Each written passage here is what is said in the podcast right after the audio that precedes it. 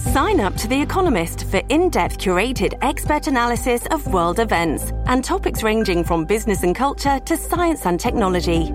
You'll get the weekly digital edition, online only articles, curated newsletters on politics, the markets, science, culture, and China, and full access to The Economist Podcast Plus. The Economist is independent journalism for independent thinking. Go to economist.com and get your first month free.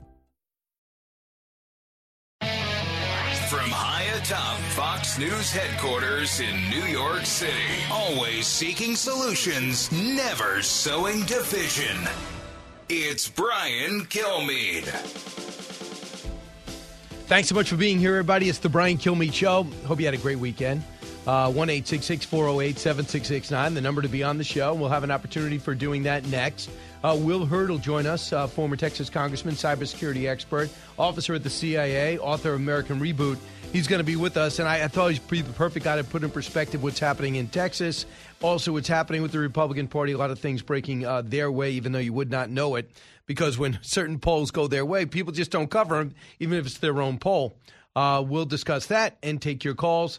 And meanwhile, we're also watching. I understand that some of you are more concerned, especially we have so many stations, uh, affiliates in Florida. Many of you are concerned there because a hurricane's going to be hitting. So uh, let's put your mind at ease and talk about things that matter most to the American people with the big three. Now, with the stories you need to know, it's Brian's Big Three, sponsored by Crunch Fitness. Interested in owning your own business in a growing $30 billion industry? Check out Crunch Fitness at crunch.com. Number three. I think that you're actually seeing it in Iran, you're seeing it in Russia, you're seeing it in China. People Mm-hmm. are rising up. All of them have anti American sentiment. Kind of encouraging to see the countries that are most anti American having as much trouble. It's not so bad over here by comparison. Yeah. Historic opportunities. That's how I see it for America as we watch riots crop up in Russia and Iran for the horrific abuses of their own people, and for Russia, the Ukrainian people as well. The latest on the riots and the war, a war Russia is losing. Number two. When you ask registered voters what issue is at the top of that list, and you see inflation and the economy, that all points to an extraordinary set of challenges for Democrats trying to keep the House and the Senate. ABC's Rachel Scott being honest, the economic thunderclouds are gathering, and we are all feeling it, even if the Biden administration does not acknowledge it. The polls are in, and the numbers are housing, are on housing, on stocks, on inflation, have all us have affected all of us, and all of us are concerned. Number one. The key numbers that I looked at was the president at 36 on his approval rating. 74% of the people in the poll said the economy is bad. It's the top issue to 84% of the people. That's all bad news for the Democrats in that poll.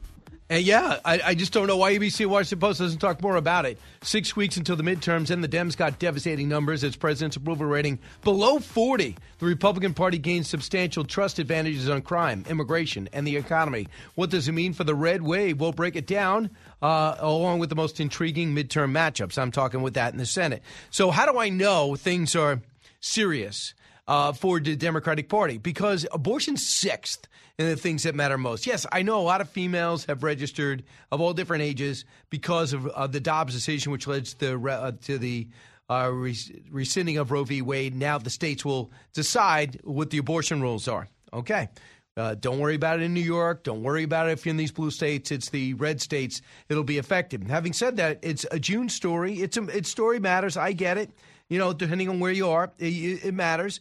But if you are looking at the issues that matter most, this does not rank. I'm telling you, it does not rank as high. Uh, first, we're getting uh, everyone talking about the economy.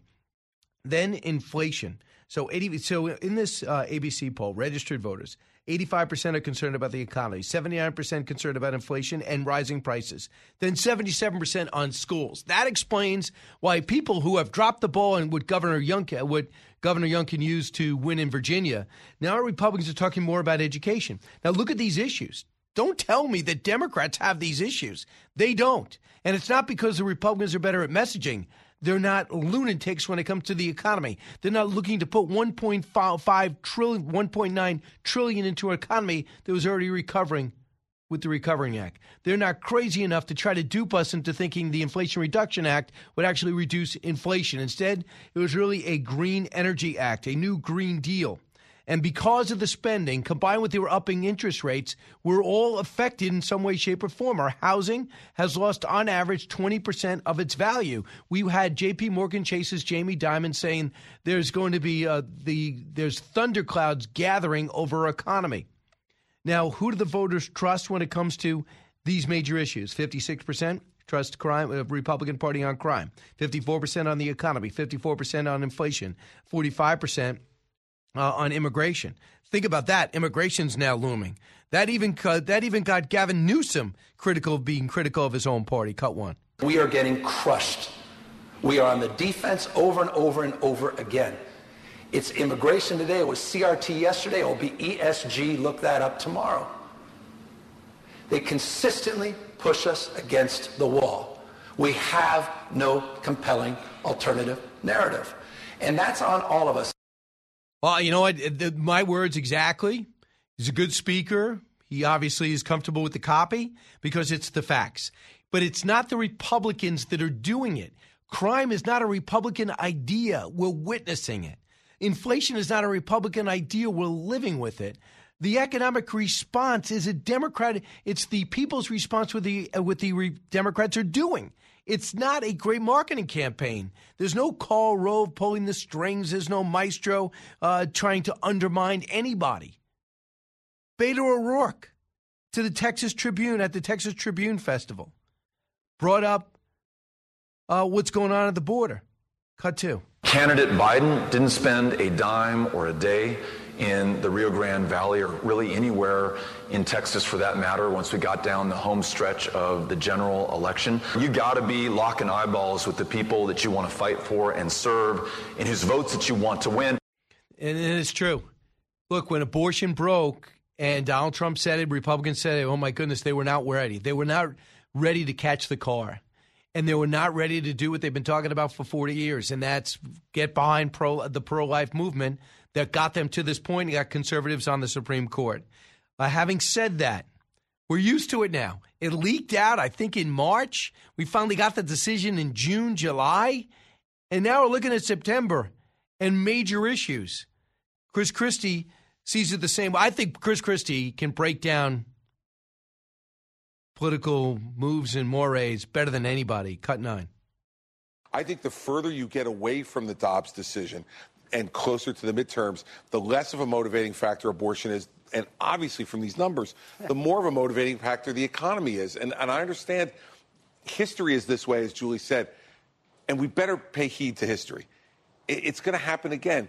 When you have a bad economy, that is what people vote on. They don't vote on anything else because that's what affects them and their families every day. So, what the Democrats want to do is run on abortion, Trump, and just to make Republicans too evil to elect. And that's what the president brought up about three weeks ago. He reaffirmed in that ridiculous Independence Day speech. He said in various other locations, and then other people have walked back. I don't mean everybody, I just mean MAGA Republicans. Well, for the most part, everybody, every Republican, except for a, a handful of moderates, and they agree on most, agree with what Donald Trump ran on and what he did.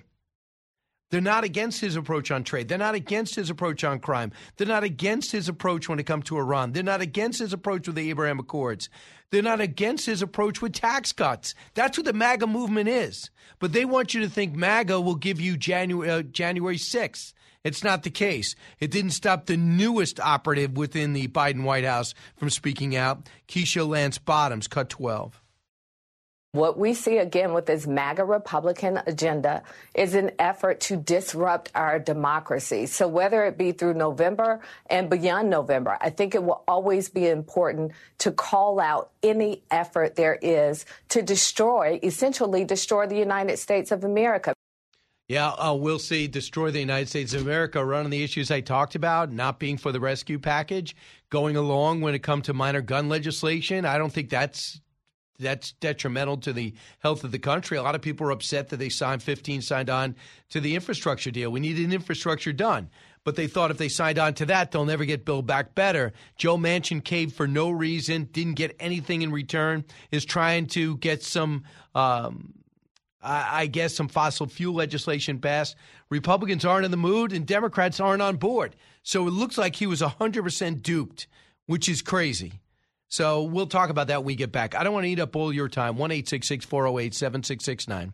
I'll talk about what's also going on in Iran and Russia. You know, sometimes you, you try to manipulate foreign policy and get influence foreign policy, and it doesn't work. And sometimes you just watch and you can't you can't believe how fortuitous it is for American interest. And I'm talking about Vladimir Putin's horrible way that he fought the war with a terrible army and his uh, I guess, conscription of 300,000, which he claimed were reservists, but they don't really exist, causing the mass exodus of young people from his country, brain drain from his um, uh, from his cabinet, and now you have even his loyalists speaking out at the highest rankings of the Politburo, and riots in the streets, not to the point where they're looking to overthrow the government, but how they expect to get hundreds of thousands of so, uh, Russians to fight in a war that they don't want in an army they don't want to serve. Good luck with that. They are arresting protesters and putting them into the military. What kind of fighters do you think they'll get? And in Iran, the horrific way, and they treated this woman who wasn't wearing her hijab right, hijab right, whatever it's called, uh, they end up killing her. And a lot of it's caught on video and widespread riots, some have say worse than anything we have seen. When we come back, that as well as your thoughts about the economy, how it's affecting you, and do you believe the red wave has really been stopped? I don't. I don't at all. I did for a while, not anymore. It doesn't mean that the Senate's going to go their way necessarily. I will will break down those uh, match by match uh, matchups from New Hampshire to Arizona to Pennsylvania and Ohio now. The challenges are still there. We'll see how it comes out. You are listening to The Brian Kilmeade Show. Diving deep into today's top stories, it's Brian Kilmeade. This episode is brought to you by Shopify. Whether you're selling a little or a lot, Shopify helps you do your thing, however you cha-ching. From the launch your online shop stage, all the way to the we just hit a million orders stage. No matter what stage you're in, Shopify's there to help you grow. Sign up for a $1 per month trial period at shopify.com slash special offer, all lowercase. That's shopify.com slash special offer. Out of the gates and ready to go. Hey, it's Hutton with Withrow. Hot Mic is here on the Outkick Network. We've got your afternoon covered with the latest sports discussion, and it's available wherever you find your audio. Daily analysis and news. He is hot. I am Mike. Actually, my name is Chad. His name is Jonathan, but you get the picture. We're going to bring it every single day. Whatever you want to call us, we'll respond to. We just want you to respond to what we're dishing out every day. And while you're here, we hope you subscribe to the podcast, like, subscribe, and share.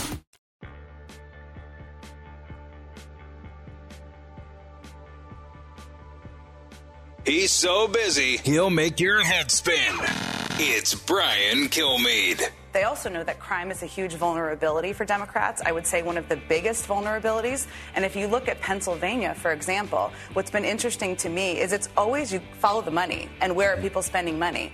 And in Pennsylvania, the Republicans have been spending millions of dollars on the air on crime ads against Fetterman right. because that's where they see his vulnerability. So, yes, the economy is hanging over everything, right. but you do have to look at state by state factors, and crime is a huge issue in the way, Pennsylvania race. Yeah, that is true. But Fetterman also has other vulnerabilities. For example, fracking and what it's done, and how the pre- even the president, now president, but then candidate, was afraid to say he'd cut off fracking in Pennsylvania. And now uh, this guy says he'll do it. He wants a third of the prisons emptied. Of he says people don't belong there. This guy is pro criminal, and that's the problem. I think it's a problem, don't you? In Pennsylvania, you can call me one eight six six four zero oh eight seven six six nine. I think the major problem, the reason why Oz isn't up right now, and I'm not sure he's not in a dead heat or slightly up, but right now he's not predominantly up big time because Fetterman is such a bad candidate who can't speak because of his stroke and can't do the job. Let's be honest. He can, he can only his events last between five and ten minutes. He usually makes no sense and leaves.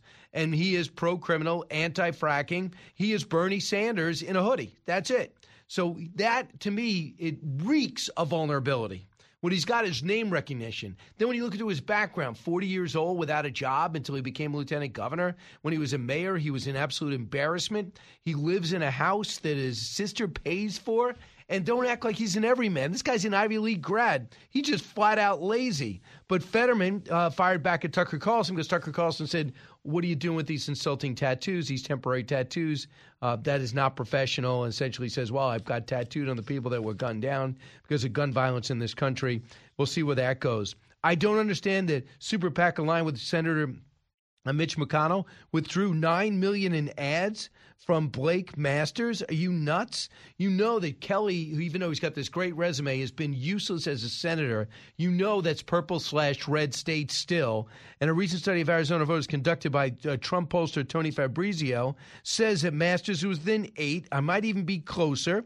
And listen, he's got to establish himself. He's a Trump candidate. Trump should be writing checks too. I'm not sure why he is not. But I don't think it's up to Mitch McConnell to decide it's not worth my time. Does he want to be majority leader? He's already 80 something.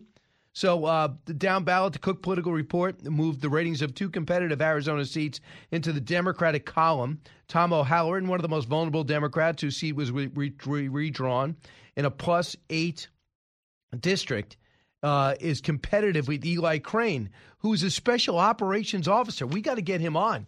Eli is a came out of the military, became a very successful business person, and then decides to come back into Congress.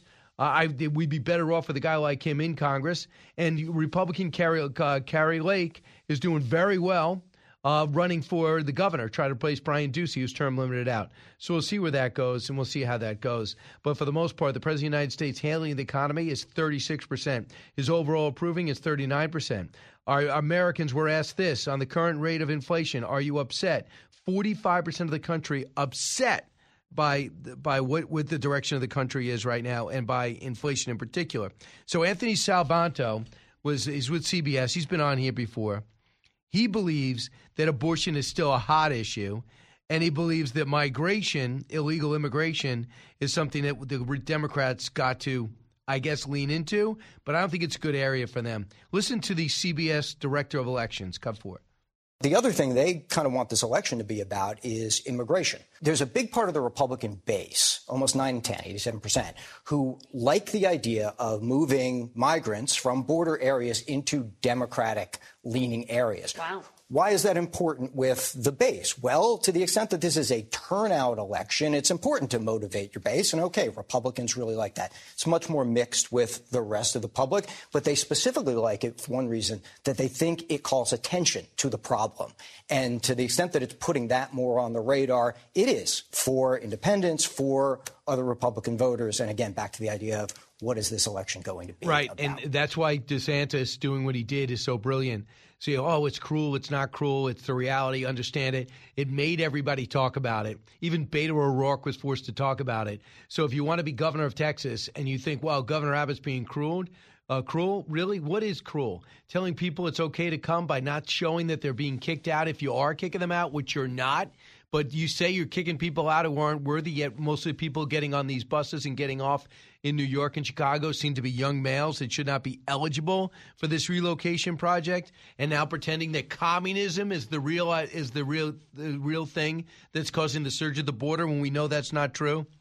As we told you before, Jen Psaki came out, Beto O'Rourke came out uh, against what the president's been doing because what the president's been doing is hurting their chances. Rachel Scott, an NBC congressional correspondent, talked about the challenges that the both that both houses have, both the Senate and the House have, to keep their majorities cut down. Yes, is abortion energizing Democratic voters? We've seen that. Obviously, the special election right here in New York, Pat Ryan won his special election in a critical swing district when he was down in the polls by campaigning and making abortion a central issue. Kansas, a conservative state, votes to protect abortion rights. But when you ask registered voters what issue is at the top of that list, and you see inflation and the economy, and you see 74% of Americans say that the economy is in a bad state right now, and not only that, you have independents thinking that Republicans would do a better job of handling the economy. That all points to an extraordinary set of challenges for Democrats trying to keep the House and the Senate. I think so. I mean, you wouldn't know, but I think she's being honest, especially because she looked at the ABC poll and was asked to sit on a panel where you had Donna Brazile just trying to spin it that everything's great and Joe Biden's been a genius, one of the greatest presidents ever. Fact is, the Dow, two years of gains were gone. That was official on Friday. We dropped below 30,000. Housing now under attack. Interest rates over 6%. If you're about to buy a house and your rate currently is 3%, let's say, why would you sell that house? You're never going to get a mortgage like that, maybe ever again. The so called shelter inflation, surging home prices and rents facing uh, far outpacing the rise in wages, homes overvalued Moody's Analytics says more than half of America's largest regional markets are significantly overvalued. Ouch.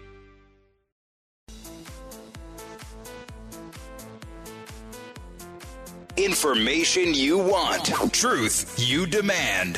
This is the Brian Kilmeade Show. Look, I think that Democrats, if the election is about uh, who is the most extreme, um, as we saw, you know, Kevin McCarthy touch on there with Marjorie Taylor Greene, I'll say her name, sitting over his left side, then they're going to win. Mm-hmm. Um, if it is a referendum on the president, they will lose, and they know that. That is Jen Psaki, who came out off actually as an analyst rather than a partisan, in my view, on their Sunday show. I don't know how long that'll last, but that was her debut on the network show. I believe she's been on MSNBC before. Will Hurd joins us, former Texas Congressman, um, cybersecurity executive and officer of the officer of the CIA, author of American Reboot. Will, welcome back. Hey, Brian, it's great to start the week off with you, my friend. Uh, good. Uh, same here. Congressman, first off, what do you think when Jen Psaki comes out and says, if this is about President Biden, Democrats lose? I, I would, uh, that's true. I was surprised to hear her say it. Well, uh, well, I, I hadn't heard that clip until just now, and and I thought I misheard it because um, it's shocking that she's being honest, and and the answer is correct uh, you know that that I, I never thought that I'd be agreeing with a, a hot take um, by by Jen Psaki. But but here's the reality: she's right because you look at one of the most important issues. Um, the economy, right? Jobs in the economy, inflation. You, you can lump all those things in together. It's about uh, people being concerned about putting food on the table, a roof over their head, and making sure that the people they love being healthy and happy and safe. Um, this is this is an area where President Biden has has has been terrible. Um, inflation has gone up. He wants to say that the administration doesn't have any role in that. Well, fiscal policy, uh, how you use taxes and how you deal with regulation, that has an impact on our on our on our economy. And so so this is where he's getting bad marks. Right. I want you to hear more from Jen Psaki. Cut six. They also know that crime is a huge vulnerability for Democrats. I would say one of the biggest vulnerabilities. And if you look at Pennsylvania, for example, what's been interesting to me is it's always you follow the money and where are mm-hmm. people spending money. And in Pennsylvania, the Republicans have been spending millions of dollars on the air on crime ads against Fetterman because that's where they see his vulnerability. So, yes, the economy is hanging over everything, right. but you do have to look at state by state factors, and crime is a huge mm-hmm. issue in the way, Pennsylvania race and it's going up. Uh, crime is now third in most polls about what people concern most about. Congressman, you, at the CIA, you're fighting global crime. Here domestically, uh, almost every city is dealing with something that's overwhelming. It, it is, and you know, I, I had an experience recently. I was in Los Angeles meeting with some friends, and my friends in LA were talking about how they have to pay extra money to retired police officers um, so that if they ever have to call 911, somebody will show up. And there's an arrangement with 911 that they call these retired police officers because they know uh, the current ones won't show up because partly because they're overwhelmed, right? Like that's crazy that communities are having to resort uh, to pooling their resources to in, in order to be protected in their own homes. Um, and and and this this issue also uh, resonates uh, to me in in South Texas. Um, is a border security issue uh, for for folks that live on the border. Border security is a is a a public safety issue, and you know even Democratic mayors and county judges. We've talked about this a lot are frustrated with with how bad um, the policies of Joe Biden are. That is that is fueling um, the border crisis and the amount mm. and volume of illegal immigration. I know some Republicans are divided on this. I'm not. I, I understand the frustration. I've only been there three times, and I I and that was two years ago, and I was overwhelmed by what I was seeing. And that's when Border Patrol was trying and the administration was efforting to stop the influx. And they were having measured success with it uh, at the border, but this they're not even trying to fix it at the border. How do you feel about Governor Abbott and Governor DeSantis shipping these uh, illegal or these migrants here illegally uh, to these blue states and blue cities? Well, well, I, I get frustrated when people that are more focused on on the governor's antics and the broader problem. Um, some people, if you if you're going to call putting people on a bus or a plane and shipping them to a nice part of the country, cool then you got to call having 14,000 people living under a bridge in 100 degree weather cruel. That happened last summer. Uh, it's cruel to have detention facilities uh, that are overcrowded by three times capacity.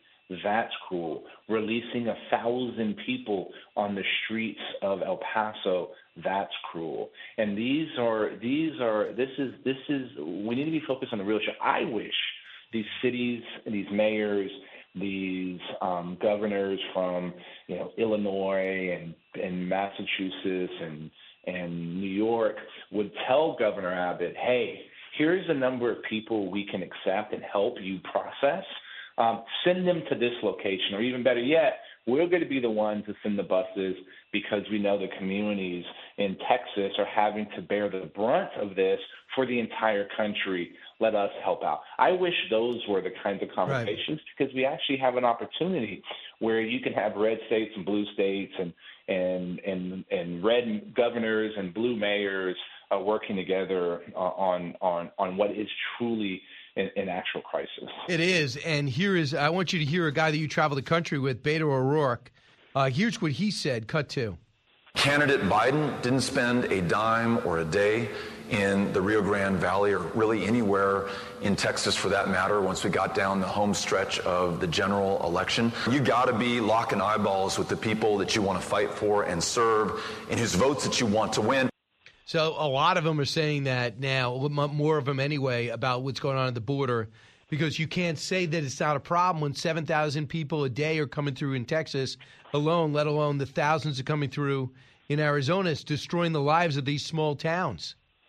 It, it, it is, and, and it's not just these small towns. It's it's people. So last year, when you take the number of people that were in essence arrested, and subtract the number of people that were deported, okay, in, in that in that one calendar year, President Biden basically grew the population by San Francisco. Right? Unbelievable. So, so you you added you added San Francisco of people that were here unlawfully, and yes, you know, it, look, uh, asylum is real. Asylum is something we should be we should be supportive of, but asylum is also being taken advantage of by people that are not part of a protected class. They're not being um, they're not being um, persecuted in their home country. If you look over the last, uh, I want to I want to say it's 20 years if you look at how many people that go through the entire immigration court system um, to get a, a asylum approved, the number is about 40 percent and and that is that is um, influenced by a couple of years where the numbers were you know the approvals was in the 70 because there was not many people going through.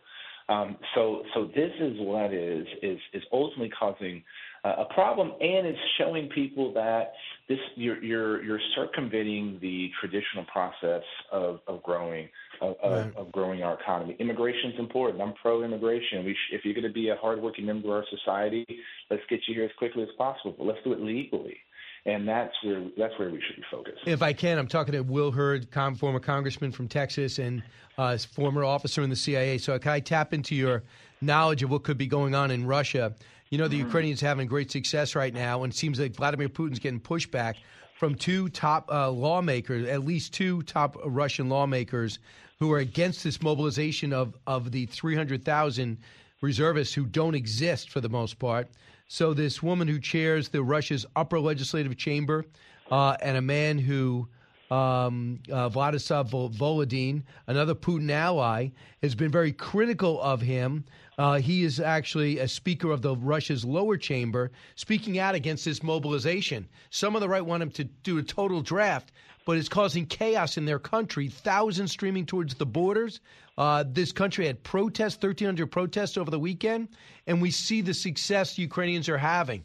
Tell me what the American people should know about Vladimir Putin's hold on his power.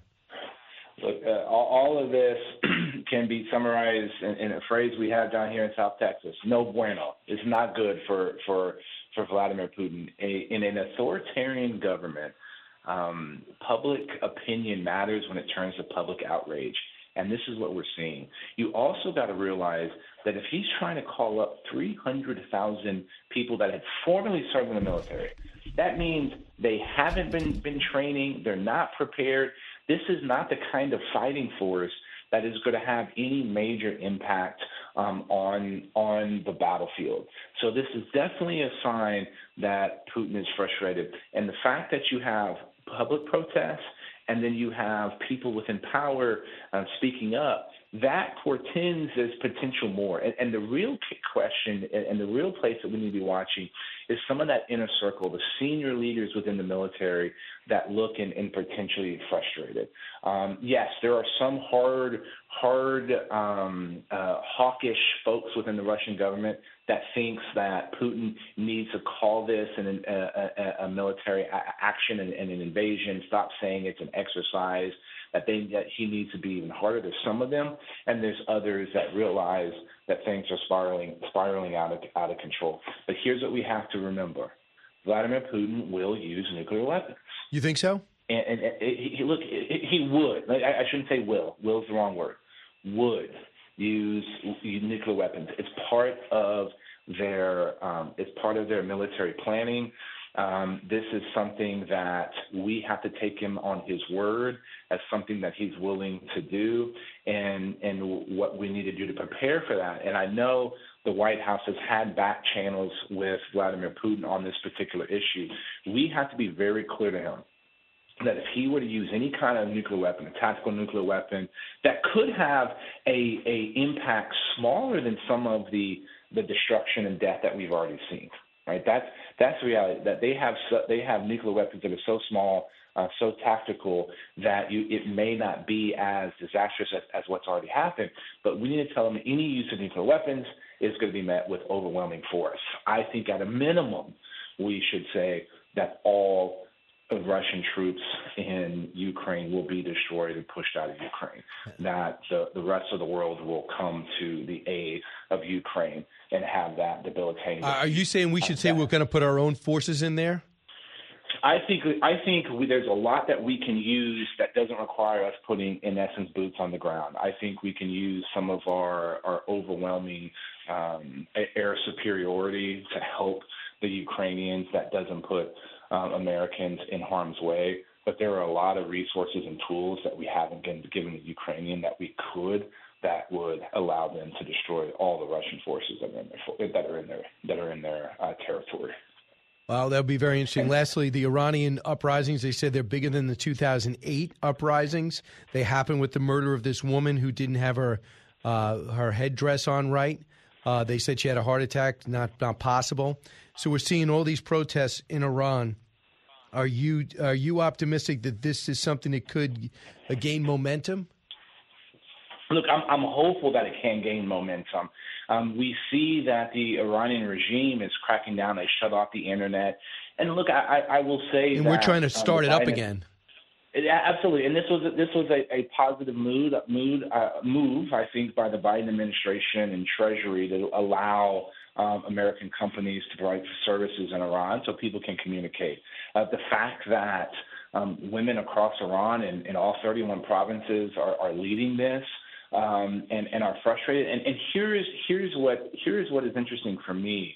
Um, you have progressives in the United States and Europe that are finally coming around to being supportive of of of strong measures in Iran. People are now saying we shouldn't get into an Iran deal. And if Europe and America gets back into Iran deal, this is playing into the hands of this Iranian regime. So, so this is creating um, uh, uh, uh, agreement amongst the far left and far right, in not just in the United States and other parts of the world, which I think is a good thing to have the pressure we need to see change um, in the Iranian government. I hope this this is um, this is not going to fizzle out the way the the the, the Green Revolution um, did, and this is something. And thanks for bringing it up and, and keeping focus on this, because the more uh, we keep focus and attention on this, the more it can possibly grow right. and get support to the people that are protesting in Iran. But Will Hurd, I just hope we do not continue with these uh, ridiculous nuclear negotiations, and we are. Jake Sullivan made it clear, Antony Blinken as well, uh, sadly, uh, because it's a total force. Uh, Will Hurd, always great to talk to you. When do you going to decide what's next for you? Look, it, it's a good question. We got to get through. We got to, you know, uh, thinking about anything other than the current election cycle doesn't make sense. Um, so, uh, you know, I'm not on the ballot this cycle, but we'll see what happens in the future. Okay. Uh, Will Hurd, thanks so much, Congressman. All right, buddy. Take care. You got it. When we come back, we'll take your calls 1 408 7669. You listen to The Brian Kilmeade Show. Want even more Brian? Download the podcast at briankilmeadshow.com. Every episode, exclusive interviews on demand. More of Kilmeade coming up.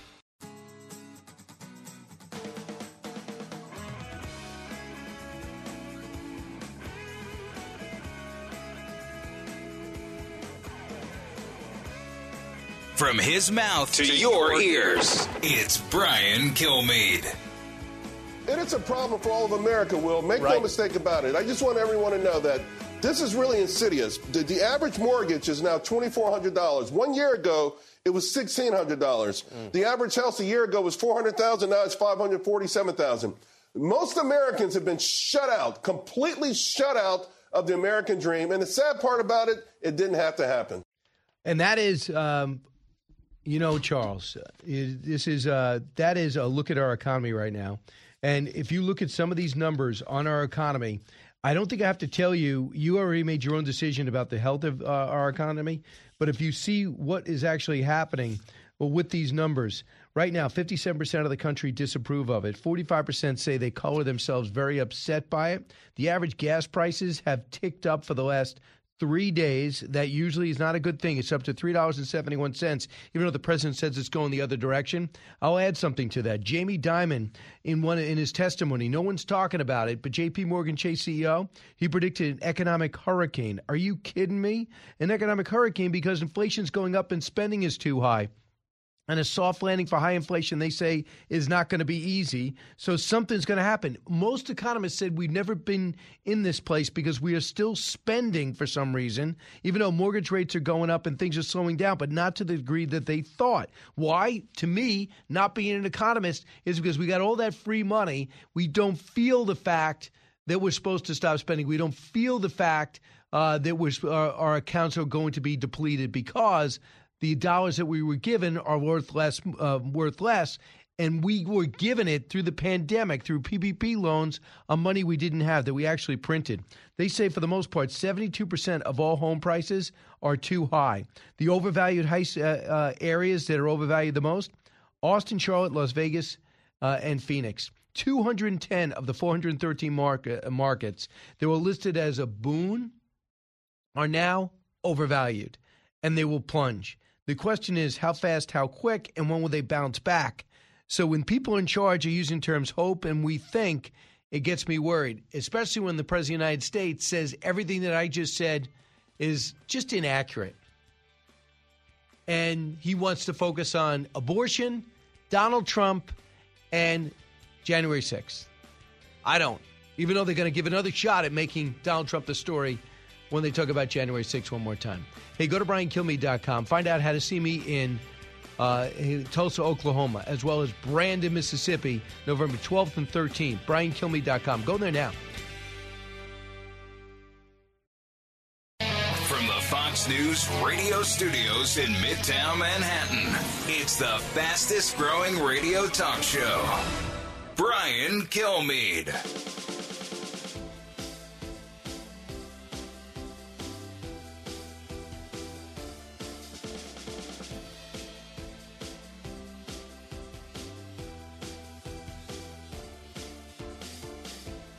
Thanks so much for listening, everybody. It's the Brian Kilmeade Show, coming to you from 48th and 6th in Midtown Manhattan. Heard around the country, heard around the world, especially in the Ukraine, and maybe listening in Iran because we've put in that Elon Musk system, that Starlink system over Iran. So when they go to shut down the internet to stop these riots, uh, hopefully we can fire it back up again and let the Iranian people stand up for their own country. Jim VandeHei is going to be joining us shortly, uh, the CEO and co founder of Axios, co author of Smart Brevity, The Power of Saying More with Less. Uh, and by the way, he's just done a, Axios is a much re- must read for me and most likely for you because you're probably passionate about uh, the country and about politics if you're listening to this show. And it just gives me a great idea of not only what's going on, but where to where to continue, where great stories are being written, uh, and to follow up on, to expand on. But they do it briefly and succinctly. That's why this book's so perfect. And then Brit Hume at the bottom of the hour uh, Brit Hume bring perspective about what's going on with these extraordinarily important midterms. So let's get to the big three. Now, with the stories you need to know, it's Brian's Big Three. Number three. I think that you're actually seeing it in Iran. You're seeing it in Russia. You're seeing it in China. People Mm-hmm. are rising up. All of them have anti American sentiment. Kind of encouraging to see the countries that are most anti American having as much trouble. It's not so bad over here by comparison. Yeah.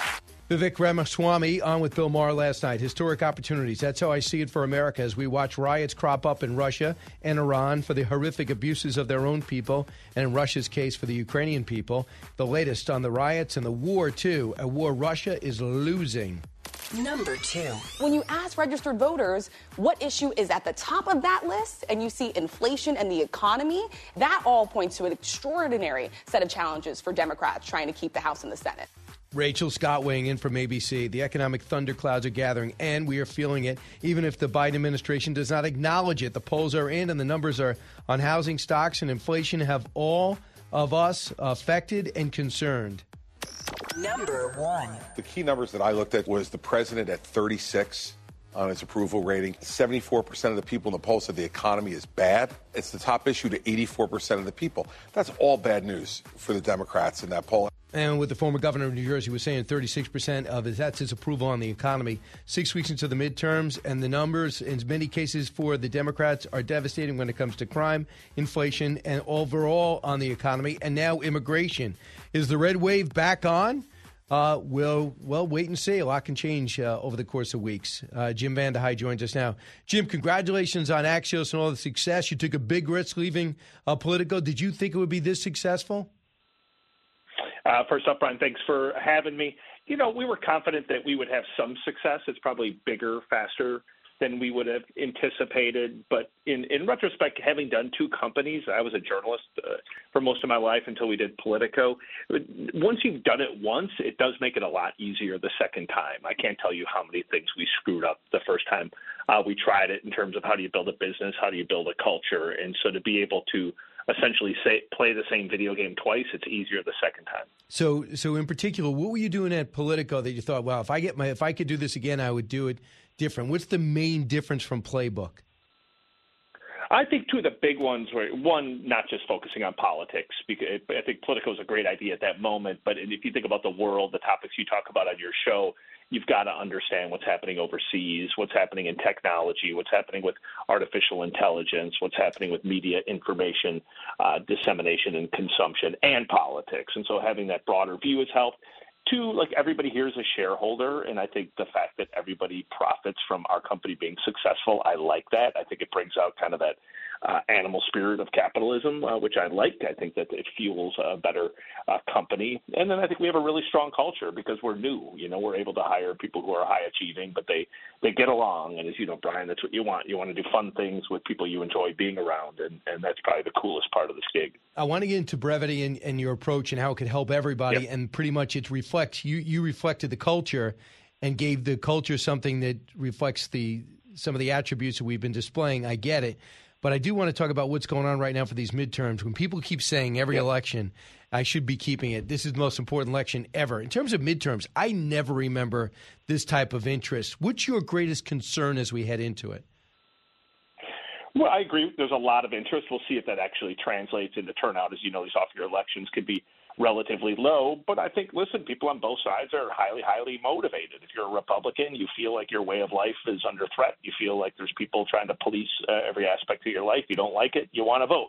If you're a Democrat, especially since the abortion uh, ruling, you feel motivated. You feel like people are trying to come at uh, what they think is their right to do what they want to do, and you're seeing that manifest itself in higher turnout in some of these off-year elections. And so, you know, you talk about it all the time. Politics is more radioactive, more polarized uh, than ever before. And what we'll see, it'll be interesting because last presidential election we did have pretty high voter turnout. People do seem to be translating what you're seeing on social media and, and, and in viewership on different shows into into voting. My big concern would be like I, there's just so much toxicity in the system. When I when I look around, I just I feel like this country there's so many aspects of it that are just uh, sort of uh, you know, clawed by volatility. There's volatility in the markets. There's volatility in supply chains. There's such volatility uh, in our political system. There's a lack of trust on both sides in terms of what the other side says or believes. And when you have that type of volatility, particularly when you have the market as wobbly as it is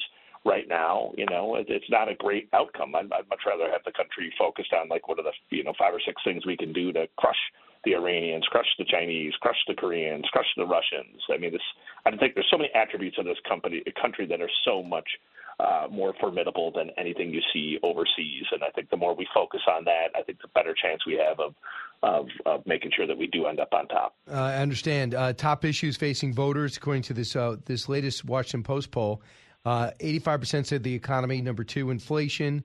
Uh, seventy-seven percent says education. It seems like abortion is dropping. Then comes crime. Then comes abortion with sixty-two percent.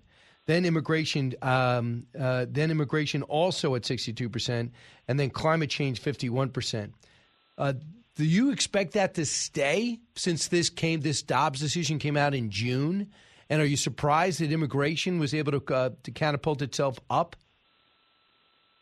Yeah, those polls you have to dig one layer deeper because it, it, what's motivating each party? There's no doubt that abortion is motivating Democrats in a way that no other topic was. Remember, before that ruling, they had little to cheer for. The economy was wobbly. Biden wasn't chalking up a ton of accomplishments at that point, and you know things were going bad with a war overseas, and you have a tension obviously with China. And so I think abortion has been a galvanizing topic for Democrats at a moment that they needed it.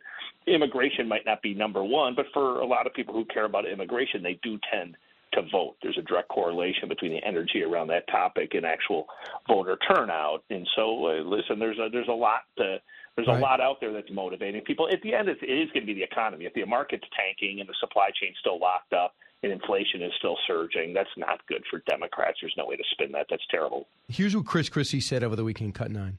I think the further you get away from the Dobbs decision and closer to the midterms, the less of a motivating factor abortion is. And obviously, from these numbers, the more of a motivating factor the economy is. And, and I understand history is this way, as Julie said and we better pay heed to history. It's going to happen again. When you have a bad economy, that is what people vote on. They don't vote on anything else because that's what affects them and their families every day. Is he right? I would say yes, but there's no doubt economy is the thing that motivates people in almost every election. I would say you got to remember there's more women uh, who tend to vote uh, in this country in almost every election. I think 15, 16 uh, straight uh, in terms of uh, more women than men voting. And if Democrats can get more women in these swing districts to show up uh, and to vote for them, but can help them on the margins. Like, listen, it's going to be almost impossible for Democrats to keep the House. Pelosi probably loses the House and then loses her job. The Senate's very much up for grabs. And as we've seen, I remember in these last couple of elections, boy, the last three, four, five, there's a lot of these races, including presidential elections, that are decided by a few thousand votes here or there. So all of this stuff on the edges uh, matters. And so, yes, I think at the end of the day, the economy will decide it, but the abortion uh, topic, no doubt, is a motivator, and you're seeing that in a lot of races for Dems. So, part of the reason why I love uh, reading Axios, it's to the point, it's substantive, uh, and it's not sensationalistic, but yet it gets it gets your attention. Uh, you, that's why you got the book Smart Brevity. You say it lays out the data and the science. Uh, and what you've experienced leading up to this moment to, to launch Axios. What prompted you to put this together, and, and what do you want people to get out of your book?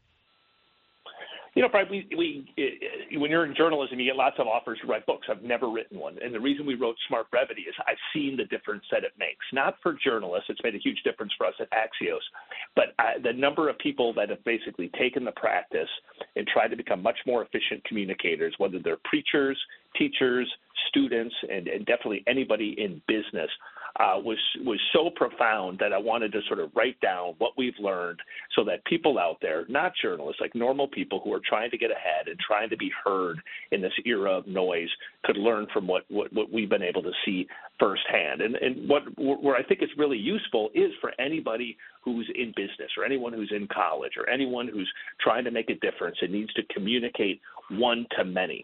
If you just think about this era, we're hit with so much information, it's almost impossible to get anyone to pay attention, and yet no one's teaching people how to communicate differently. And, and differently, I mean much more effectively and much more efficiently. And that's what this book does. It kind of walks you through step by step. If you want if you want to be heard again, if you want to break through the noise, here's exactly what you could do. Here's a playbook. Follow it, and you'll see uh, exponentially better results almost overnight. And it certainly helped us as, as a company, but I've seen it help other companies. You write that we check our phones on average 260 times per day, right?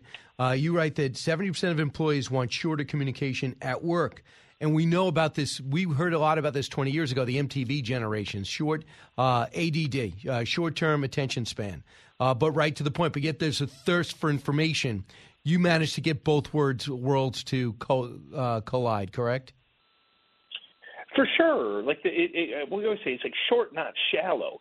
I, I don't know what happened to humanity where we started to equate depth with length, right? The longer the book, the smarter it is. Your teacher makes you write 5,000 words even if you only have 1,000 to say.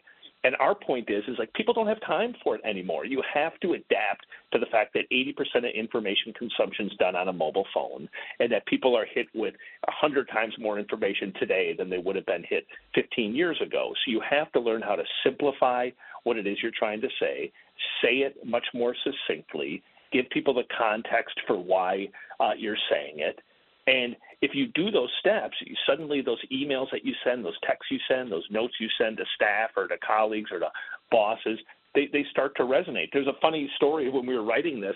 Uh, the Pope uh, gave a speech uh, overseas, and he was talking. Uh, he's making his own case for smart brevity. He said uh, he told uh, fellow Catholic priest, he said, "Listen, you got to stop doing these 40-minute homilies. You got to cut them down to 10 minutes." And he said when he did it, he said the loudest applause came from the nuns, who he said were the victims of their verbal torture.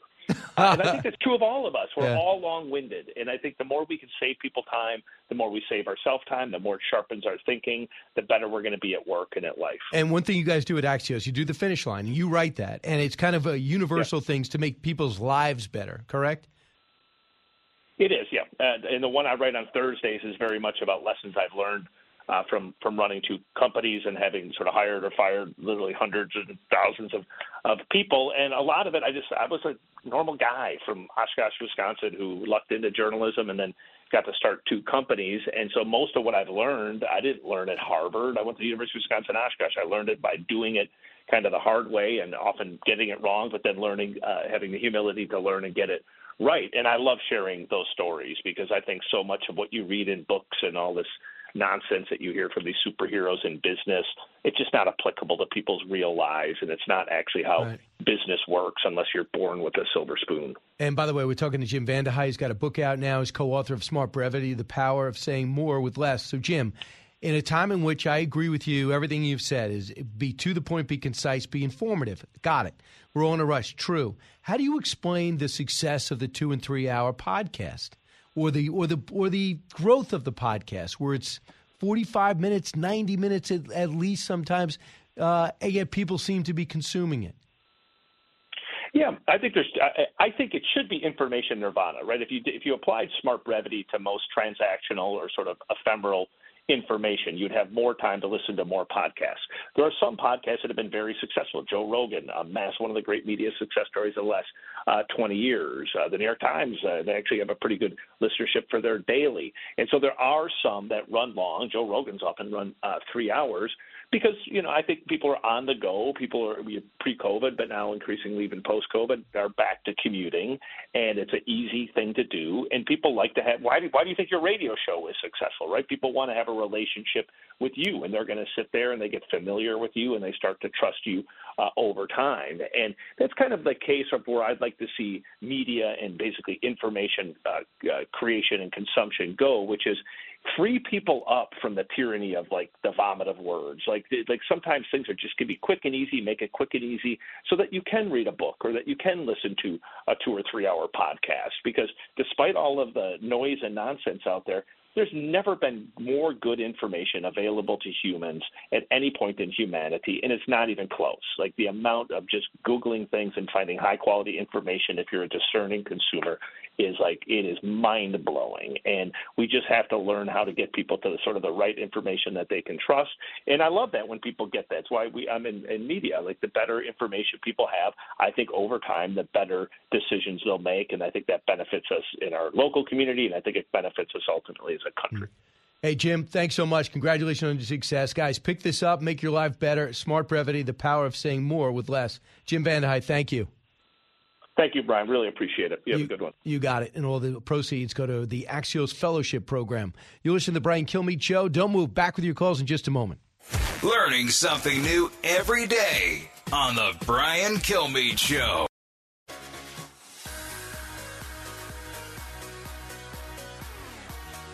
A talk show that's real.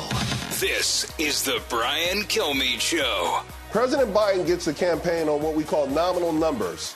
Uh, you know, you can say, hey, the, the GDP was up 6%. We, everybody watching this show, we live with real numbers. What are real numbers? They are adjusted for inflation. Ever since that $1.9 trillion boondoggle was pushed through, uh, we have had negative we have had negative wages every single month since then. So 18, 19 months of negative wages, that loses you 3,000 in purchasing power. I, I just don't think there's anybody better than him when you break down the practical and and the macroeconomic, and he could do that with anybody. But when you talk about everyday living, what's going on with housing, what's going on with wages, what's going on with inflation, what's going on with shopping, what's going on with used cars, what's going on with new cars, and what's about to happen in housing is going to be and it's going to be cataclysmic because we're going to lose the values of our houses that we have. It's going to stop people from selling because instead of leaving, a, a, uh, I guess it was, this is a 20 year high. 6.7% is a 20, not since 1980. So it's even more than that. It's a 40 year high.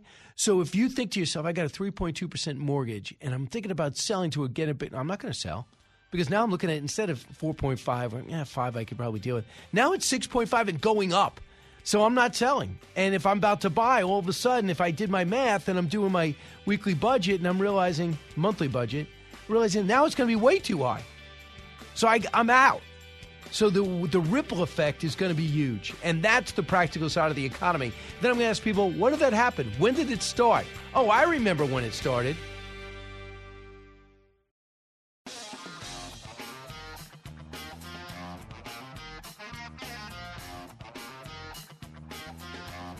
A radio show like no other. It's Brian Kilmeade. We are getting crushed. We are on the defense over and over and over again. It's immigration today. It was CRT yesterday. It will be ESG. Look that up tomorrow. They consistently push us against the wall. We have no compelling alternative narrative. And that's on all of us. Gavin Newsom in the midst of ripping, uh, trying to get famous and and try to take on DeSantis and set up a matchup, a syndicated, uh, synthetic matchup with Governor DeSantis or others. Went to Texas over the weekend. Um, by the way, I think it's taxpayer dollars to pretend as if that's of interest of the people of California who are overrun with homeless. Who, by the way, uh, he has pledged to give all illegal immigrants ID cards. If you think that's a priority for the people of California, it's been a while since I lived out there, but I cannot picture that being the case. So Gavin Newsom said something that's kind of the truth.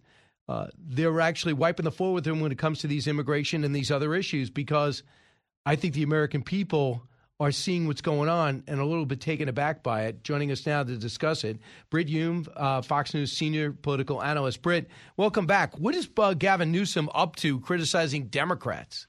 Well, he conceded Biden is uh, is not the choice of, of the Democratic Party to run again, and he looks around the landscape and says, "Why not me?" You know, he's got great hair. Uh, he's the governor of a big state with a big, you know, that gives him a big political base. He's got tons of money that he's raised, which is where I suspect his trip to Texas was was paid for. And you know, he's popular among liberals, and if he's aggressive uh, in his approach, as he says he wants to be, um, a lot of Democrats will look at him and say, "What's not to like?" Now, the condition of his state is certainly an arguable point. Great state, great natural assets, big economy, but all kinds of problems.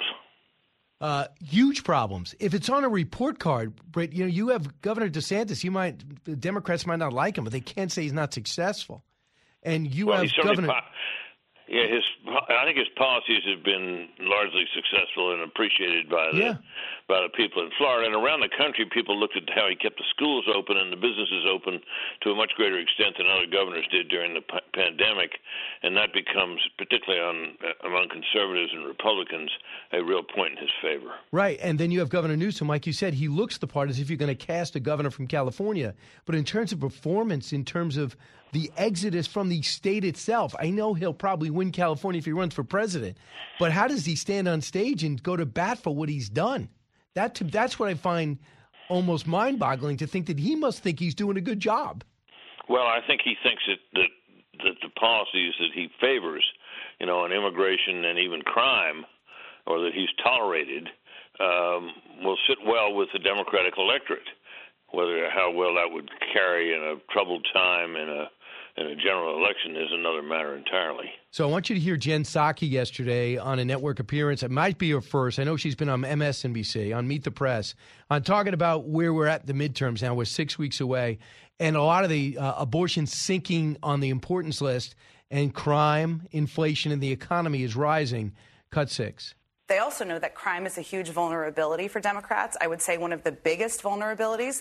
And if you look at Pennsylvania, for example, what's been interesting to me is it's always you follow the money and where are people spending money. And in Pennsylvania, the Republicans have been spending millions of dollars on the air on crime ads against Fetterman because that's where they see his vulnerability. So, yes, the economy is hanging over everything, Right. but you do have to look at state by state factors, and crime is a huge issue in the Pennsylvania race. And also is uh, the lack of fracking. Basically, Fetterman won't frack. She went on to say that if it's about President Biden, Democrats know they will lose. I was shocked to see a press secretary, former press secretary, say that.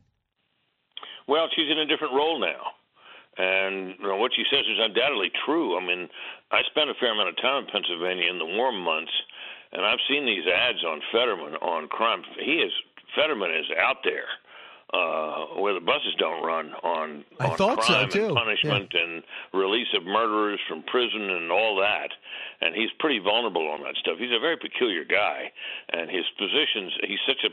In some ways, he's such a strange guy with his, you know, with his short pants and his and his uh, sweatshirts, uh, bald head and goatee and all that. He's a peculiar looking guy. He's, when you look at him, it, your first thought is, ah, United States senator.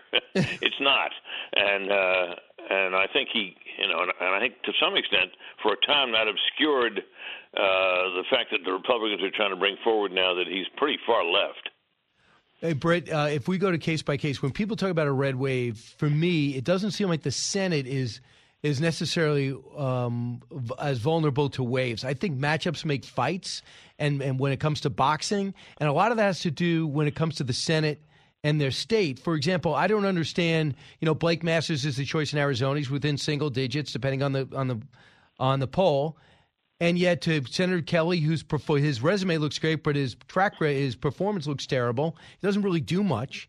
And then you had Mitch McConnell pull out nine million dollars from his campaign, uh, and then pour money into J.D. Vance, who's basically got a four, uh, two to four point lead. What do you think's behind that? I think it's a calculus on his part of where the money will do the most good toward electing uh, a Republican Senate. And remember this: he's putting money, as McConnell, into races uh, where the candidate is is someone who's attacked him.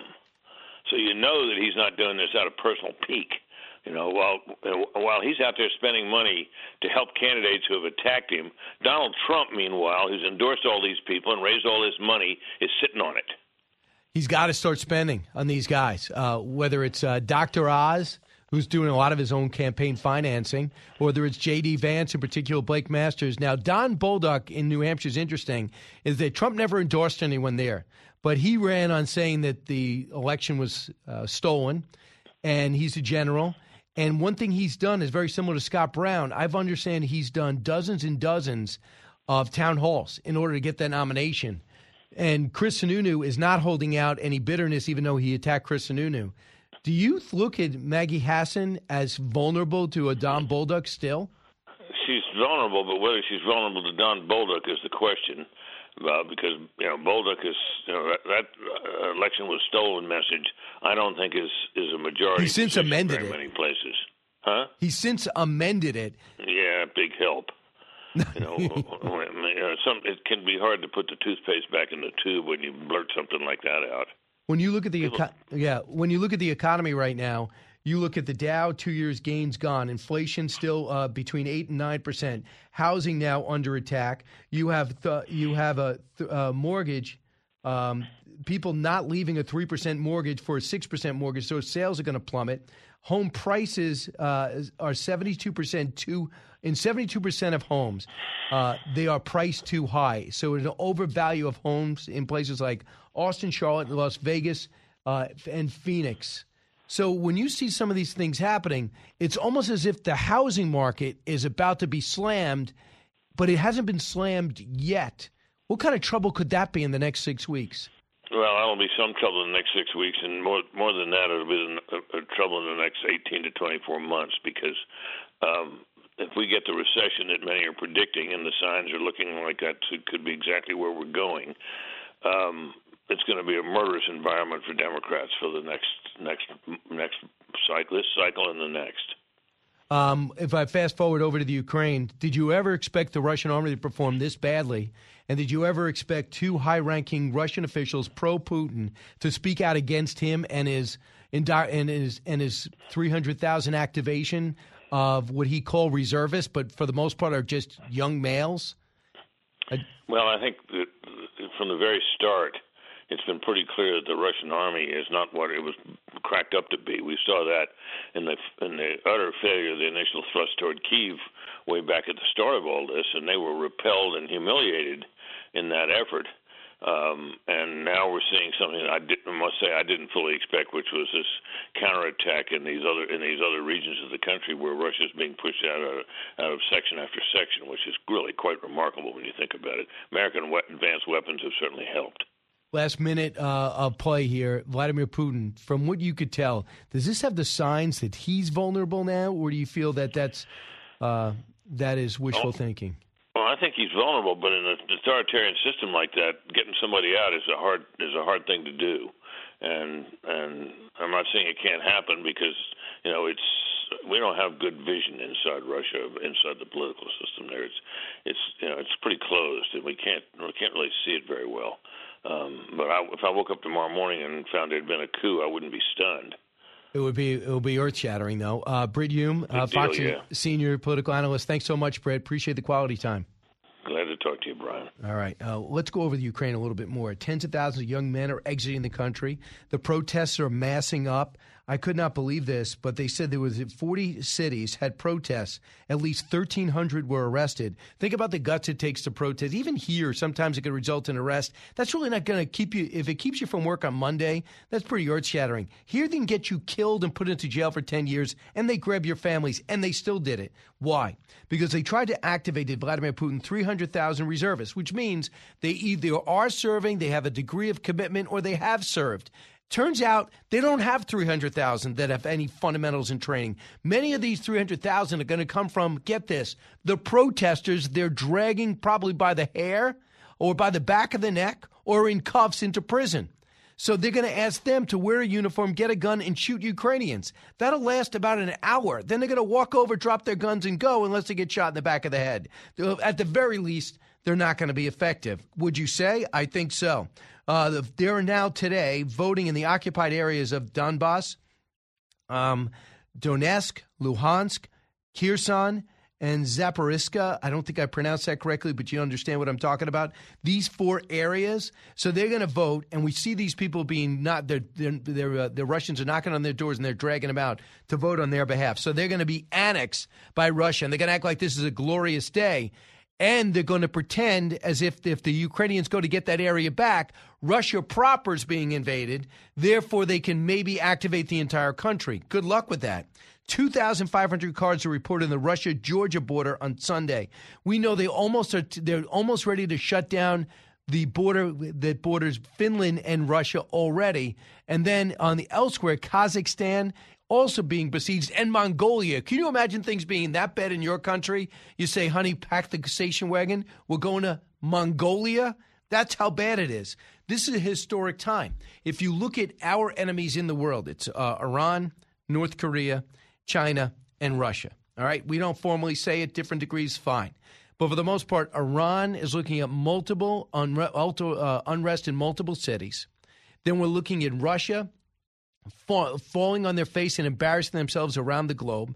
You have a unified NATO for the first time in a long time that added two sophisticated countries with, with well regarded armies already into NATO. And then you have the failing Russian performance that failed to take the capital and now is failing to hold the land they stole. It is down to 15% of the country. And I'm not sure that it's not going to go down quicker to the point where Vladimir Putin is threatening nuclear weapons. Why would you do that? Because you're trying to get people's respect and attention because your army hasn't. You fired multiple generals, so many have been killed, 80,000 dead, and you now have to beg 300,000 to fight, and they rather leave the country to do it. That is a disaster for a country that's been trying to put a poker in our eye since Vladimir Putin took over. That we, for a while, thought we had an, an ally. That's why we had the G8. Now we're down to a G7, and all the G7 are against the Russian one. All right, when we come back, I'll take some more phone calls 1 408 7669 and then get your opinion about what's happening. This is The Brian Kilmeade Show. Honest commentary, unique opinions. No agenda. It's Brian Kilmeade. The more you listen, the more you'll know. It's Brian Kilmeade. I think there is going to be such a landslide against the traitors, especially the 147 Republicans who just hours after the insurrection voted to not certify the elected president of the United States, Joe Biden. And I think that there is going to be so many people coming out to vote. I want to thank the Supreme Court for reminding women that they are in fact second class citizens and and taking their rights away like this. I think we could throw out a huge number of these Republican traitors uh, in November. That was Michael Moore on Bill Maher's show. And uh, Michael Moore said, you know, Trump is a lot more formidable than people thought and was right in 2016. In Michael Moore's world, the January 6th world, the Liz Cheney world, and uh, of uh, Adam Schiff world, if January 6th was the calling card for the midterms, he'd be right. But he's not right. We have moved so far past that. Things are moving so quickly, so much more impactfully. And the January 6th committee wants to get the spotlight back but they can't get the spotlight back. I, I, just don't think. I mean, we know how horrible a day it was. No one's making excuses for it. But for the most part, that's an anomaly. If you look at all the Trump rallies, there's no violence at those rallies. In fact, most of the Trump people are getting beat up. If Michael Moore's world, the Adam Schiff world, the Jamie Raskin's world, that's where the midterms will go. But it's not.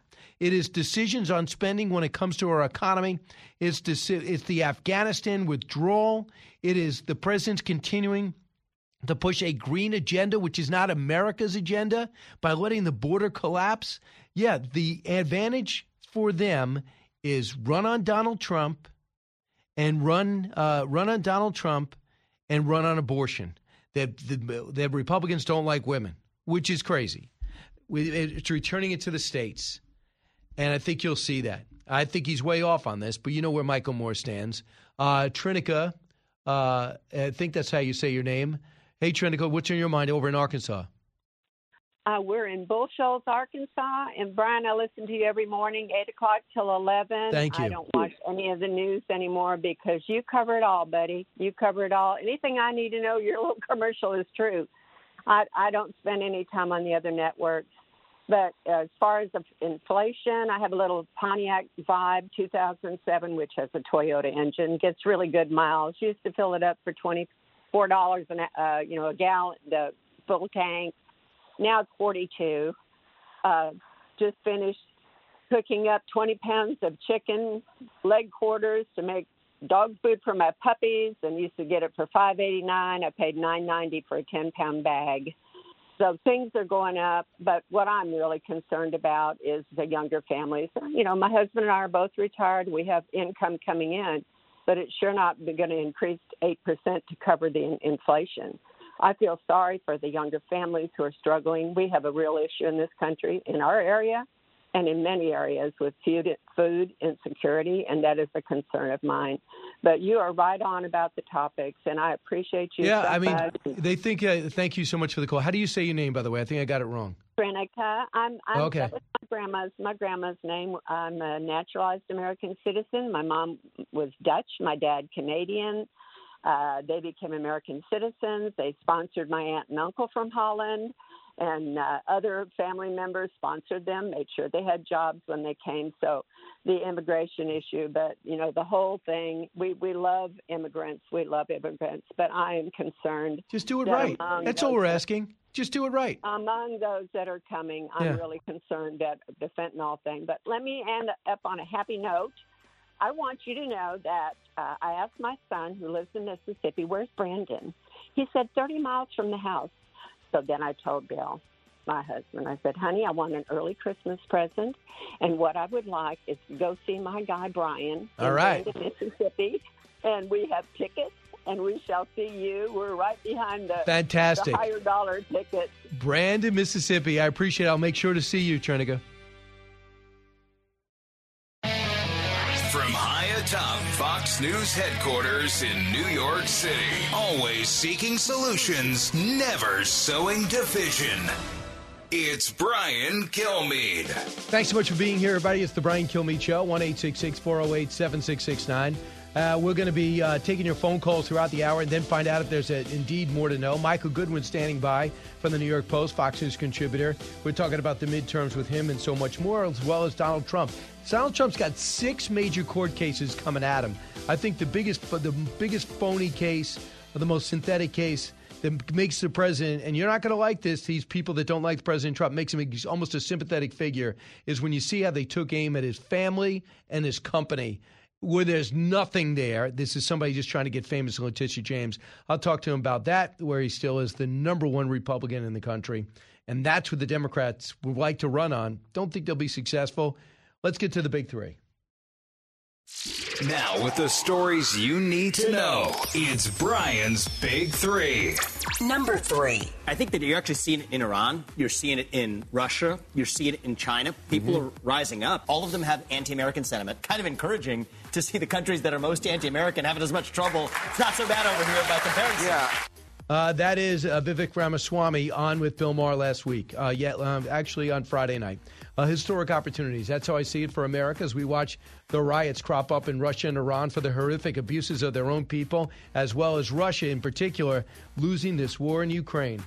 Number two. When you ask registered voters what issue is at the top of that list and you see inflation and the economy, that all points to an extraordinary set of challenges for Democrats trying to keep the House and the Senate. Rachel Scott weighing in from ABC. The economic thunderclouds are gathering as we are all feeling it and seeing it, even if the Biden administration does not acknowledge it. The polls are in, and the numbers on housing stocks and inflation have overwhelmed abortion. We'll discuss. Number one. The key numbers that I looked at was the president at 36 on his approval rating. 74% of the people in the poll said the economy is bad. It's the top issue to 84% of the people. That's all bad news for the Democrats in that poll. Six weeks into the midterms, and Dems are getting devastating numbers as President Biden's approval drops from under 40% now, and Republican Party gains substantial trust on crime, immigration, and the economy. What does it mean for the red wave? We'll break it down for you with Michael Goodwin. Michael, welcome back. Good morning, Brian. Thank you. I think people are. I, I just find these numbers coming in overwhelming for Republicans this weekend, and ABC's trying to run from their own poll. I mean, this is it's so crazy. They go, yeah. By the way, uh, president's approval rating under forty percent. Try thirty nine percent. And last week, uh, I, I believe NBC had it at forty five percent. How do you explain this? Well, um, it's it's almost impossible to explain uh, unless you believe that the polls are being cooked, that there's some oversampling going on among Democrats or something else. I mean, I write about the uh, a, poll on the migrant flights that Reuters did. And Brian, I you know I've read a lot of polls, I've seen a lot of polls. I've never seen anything quite like this one. It's Reuters. Reuters tested that you know the Republican governors flying the migrants to the blue cities and states to say, hey, let's have a wake up call here. Let's get the White House to secure the border. and so Reuters does a poll that says. Uh, 29, uh, only one third support uh, the migrant flights. But when you look inside the poll, it says that only 29% support it, but only 40% reject it, uh, disapprove, right? So 29%, that's the third they're talking about. That makes it seem like two thirds then then dis- disapprove of the Republicans. In fact, only 40% do. And Reuters does not mention the other 31%.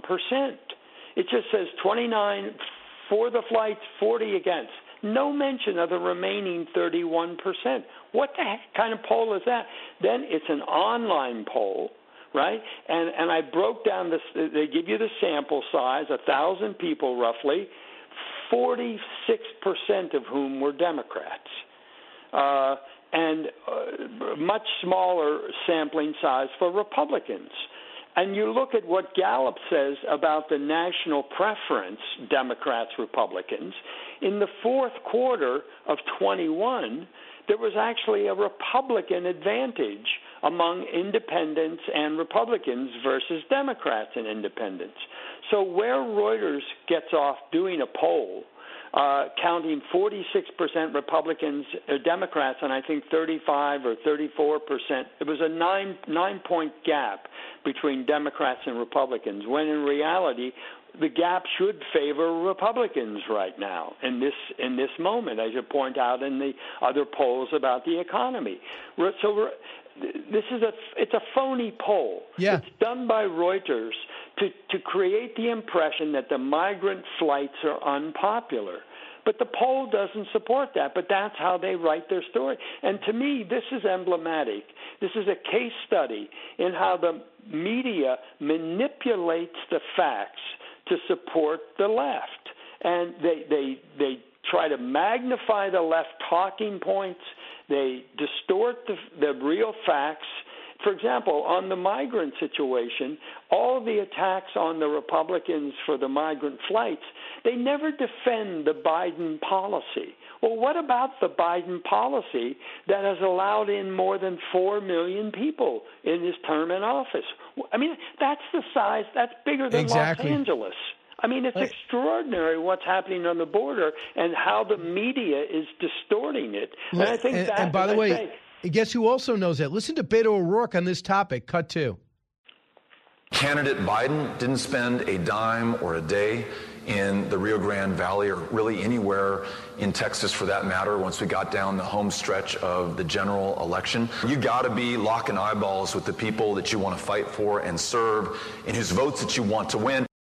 Uh, yeah, I mean he's panicking because he was Mr. Take Down the Wall. Now he realizes this is this is a, a a terrible development. When you have seven million people coming here illegally through Texas and you want their vote when you've done nothing to help them. Yeah, look, and and I think what the Republicans, uh, the Republican governors, uh, Ducey, Abbott, and DeSantis, what they've successfully done is get the country's attention on the border, and you know that's why people like Reuters are trying to shut it down because they see that their, you know, Reuters calls Biden's. Um, border policies quote more welcoming end quote Yes, more welcoming. Right. That's what a benign description of an open border. And yet the media continues to try to demonize these Republican governors because they see it as a threat. And that's why I think, look, the Democrats are running on two things. Donald Trump's a bad guy, and uh, abortion is a good thing. That's their that's their fundamental appeal to voters. And as you say, when you when you hear people talk about the economy, Yeah. about inflation, how even wage gains have been wiped out by inflation. I mean, this inflation stuff is simply remarkable when you look at the price of everything. It is incredible. It's like they, they all this other stuff are small cuts on the arm. Wow, that hurts. But when you have inflation, it cuts right through the heart. And it doesn't matter what you say. It doesn't matter your marketing scheme. It doesn't matter a slick commercial because I go, wait a second, what's going on? I'm having trouble meeting my utility bills, uh, bills that have doubled. Uh, gas, when I'm living paycheck to paycheck, is now more expensive. And you're telling me, look how less it was from how high it was. And then you say, and then you look around and say, crime is an issue in my area. I don't feel comfortable letting my kids go out at night. I don't feel comfortable in New York City anymore. Uh, I am a cop. I'm no longer appreciated. I mean, when you when, or and no longer can afford to keep that same job without getting another. I'm looking at the president's approval rating, so it's now at 39 percent. Only 22 percent strongly approve his performance. That's abysmal. And when you have his economy, only 36% approve of the way he's handling the economy. This is a disaster. So, yet everyone talks about when issues when it comes to abortion, it's really two thirds are against what the Supreme Court ruled, uh, overruling Roe v. Wade. Okay, that's fine. That's seventh. It's now the seventh most important issue. And I just, uh, I just felt this week in particular, there was discordance between what they were, what the numbers were saying and what they wanted us to believe. And I think you're realizing uh, that too. They're desperate to make Donald Trump an issue. And I think the re- these reporters are cheering for this January 6th hearing to steal the headlines. How dare they? I thought they were supposed to investigate what happened. Why are they trying to steal the headlines and produce another TV show? Yeah, look, I mean, that's what they want. They want a democratic government. They want a government that will arrest its opponents that will do whatever it can to shut down dissent. That's what the media wants, which is, Brian, one of the great changes in our country, great being large, that the media used to be for free speech.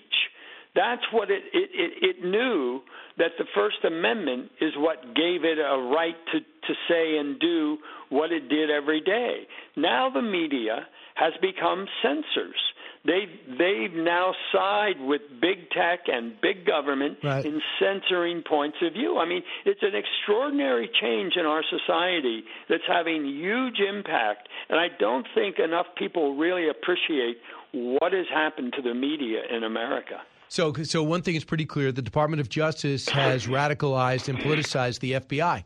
The FBI used to have one person who was appointed, and he got a ten-year term to or she to not be a political figure. Now, these people that are placed and picked and put into the FBI and the Washington bureau has politicized the agents. Now they're suffering from that. And then you brought up something else in your column uh, that no one's talking about, and I want to make sure we do, and that is the anti-Semitic behavior as Congresswoman Rashida Tlaib called out by Debbie Wasserman Schultz, but almost nobody else. Why, there used to be a time when someone like Senator Schumer, according to reports, is Jewish, would be offended by that. Why are they Why are they silent about anti-Semitism? Well, look, let's face it. There's a real anti-Semitic caucus within the Democratic Party. Tlaib, Ilhan Omar, and a handful of others, and they are they are not just criticizing Israel; they're anti-Semites and that's who they are. And the Democratic Party is afraid to offend them. No kidding. That is that that is again one of the great mysteries, Brian. Why Joe Biden, Nancy Pelosi, and Schumer have given so much power to the radicals in their party. Uh, Tlaib and Omar are two of the radicals, but AOC on on socialism stuff. Bernie Sanders, head of the Budget Committee. I mean, this is this is ridiculous, and I think think that it has ta- they have stolen the Democratic Party, and the so-called moderate leaders have let them do it and have participated in it.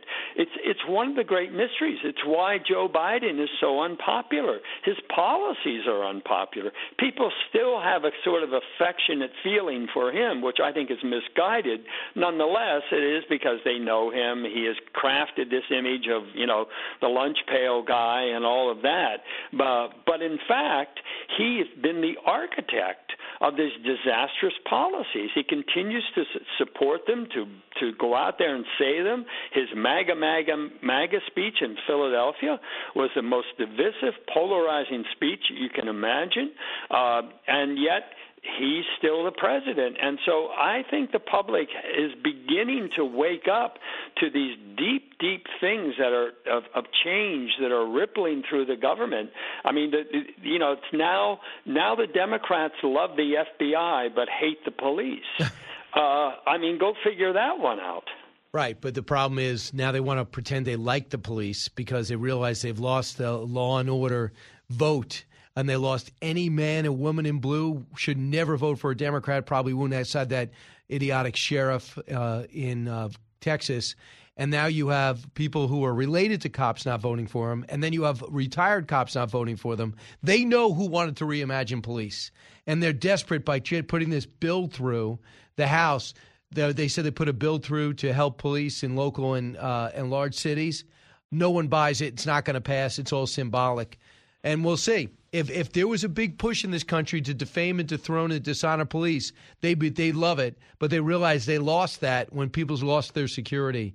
I'm fascinated to see if if Democrats are to lose, they earned it. It's not that Republicans had a great message; they had a normal message. Let's not make it impossible to make a living, and let's not destroy the borders. Not even crack down. Let's not destroy the border. Let's not destroy inner cities. Let's not tell cops to go home. And that's the Republican message. They don't have a they don't have any brilliant orator. And I know you agree with me on this, but I looked at Barack Obama, regardless of what you thought of his policies, he's unbelievably talented. Bill Clinton is unbelievable communicator. I don't care if you you loved everything or nothing. You just respected their talent. I thought George Bush is relatable even though he came from a very famous family, he was an average guy that worked in oil fields. He was part of Texas. He wasn't a Connecticut guy.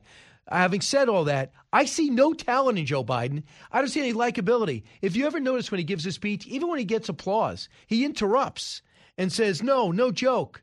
Uh, I'm yeah, not, right. Uh, you this know, not hyperbole. Yeah, it's not hyperbole. I mean, he doesn't even have to take applause. I find him totally unlikable. And the fact that he lies, especially about his son, uh, with and just was able to do that so so easily makes me wonder what else he's lying about that way you haven't even thought to ask. Well, I think in many ways Joe Biden is a creature of government. I mean, if you if you were designing a you know a person who was bathed and born and bathed and raised and lived in government for their entire life, that would be Joe Biden. And look at him. I mean, there's a surface appeal, but then underneath it, there's corruption, there's dishonesty, right? That there's clear racism in his past. Uh, all of these things, you know, are are to me emblematic of a government life. And this is what he has. He has a government life, and he he will never change. He will never be the architect of a kind of freedom and a kind of thriving liberty that America aspires to and that the Constitution gave us uh, he will always, I think, distort. And his his constant embrace of bigger and bigger and more coercive government is really quite something. Gotcha. I mean, we this well beyond Gotcha, Barack Mike. Obama. Michael Goodwin, uh, read his columns, watch him on Fox, a New York Post columnist. Michael Goodwin, thanks. Back in a moment. It's Brian Kilmeade.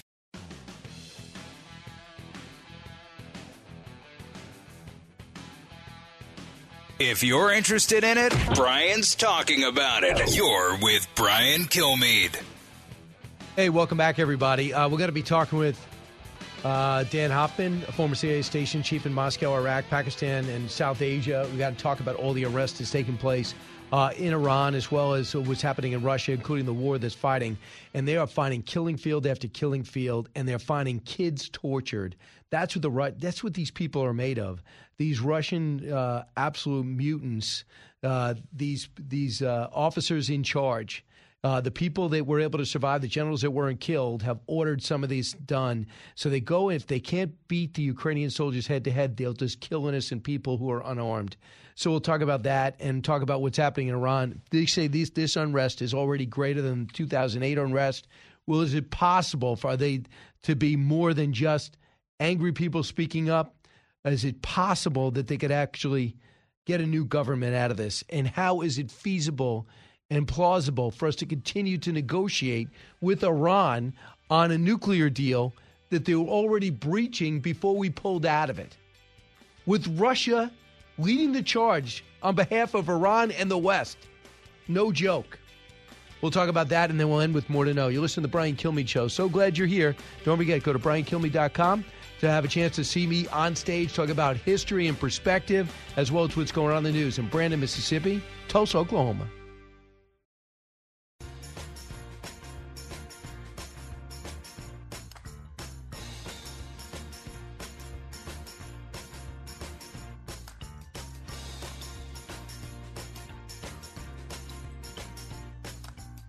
Radio that makes you think. This is the Brian Kilmeade Show. Those people who don't come to referendum, you know, Russians can turn off their electricity and won't give them an opportunity to live a normal human life. They force people, they throw them in prisons, they force them to come to these pseudo referenda.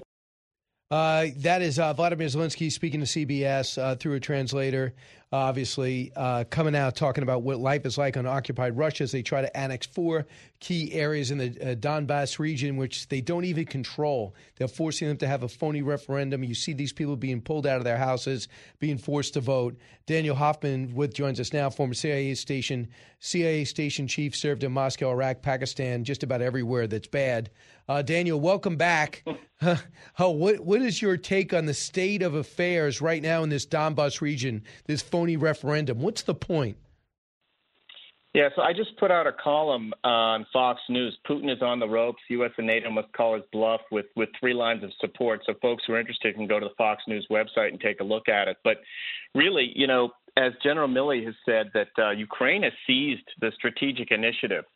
And after their blistering counteroffensive in Kharkiv, they are threatening Russia in the Donbass. They're threatening to take back Crimea. And Vladimir Putin has kind of run out of options and so what he's done is he's mobilized, you know, 300,000 uh, of reservists for the first time since the Second World War. He's threatening the world that he might use, you know, some of his 2,000 tactical nuclear weapons uh, against Ukraine, and we can talk about that in more detail if you like. Um, and then he's got these referenda. He's essentially illegally annexing four regions of Ukraine to make them Russian territory with the hopes that he'll deter the Biden administration from providing the military equipment, especially long range uh, tactical missile systems that Ukraine needs to take the fight to Russia. So, uh, number one, before he even uses them, I think one of the biggest stories is the 300,000 so called reservists. It has caused a panic inside Russia, it seems. Thousands are streaming towards the borders. Uh, they made he's been rebuked by two high ranking allies in the Politburo, which I know is just ceremonial these days, like the House of Lords.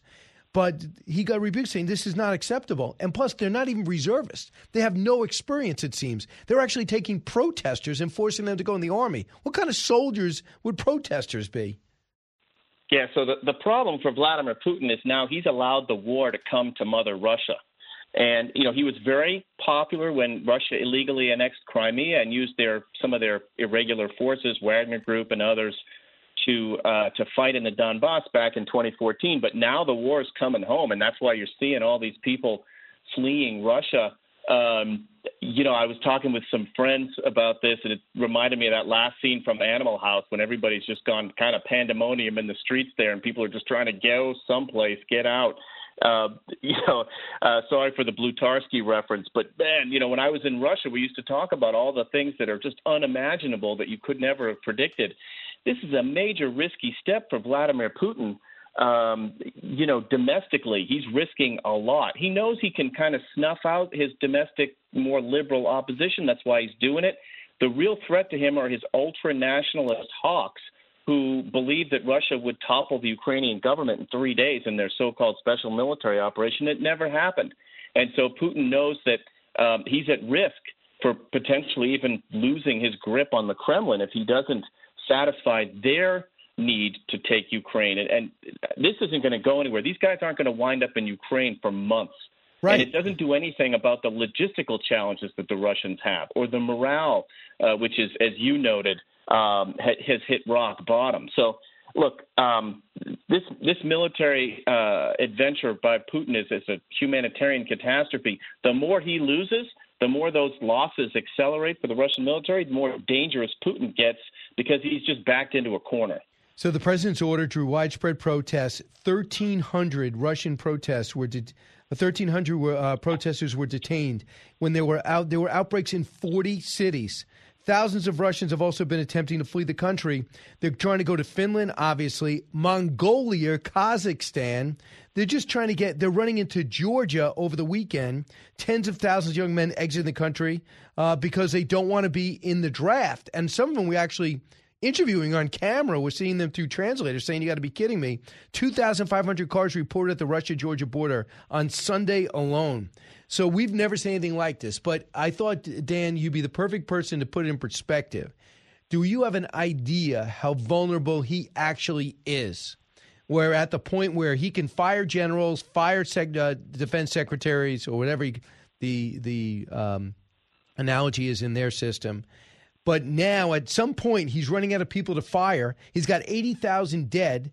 He's got he's now on the run in a lot of these regions. They're dropping their uniforms, leaving their equipment. The Ukrainians are picking him up. How vulnerable is he from losing power? That is the big question for the intelligence community. And remember, you know, when Russia's gone to war in 1905, 1917, those losses wound up in revolution.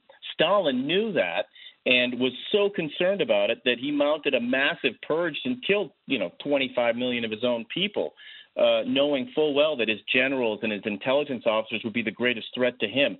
Putin knows that. It's his own inner circle. It's his minister of defense and those under him, and it's his uh, the FSB director um, Bortnikov and the national security advisor Patrushev. Those three are really key, and and Look, there were hundreds of attempts to kill Hitler back in the day. None succeeded. I'm sure that Russian senior officials are thinking about it with Putin, and he's a very cagey operator, and he's going to make it hard on them.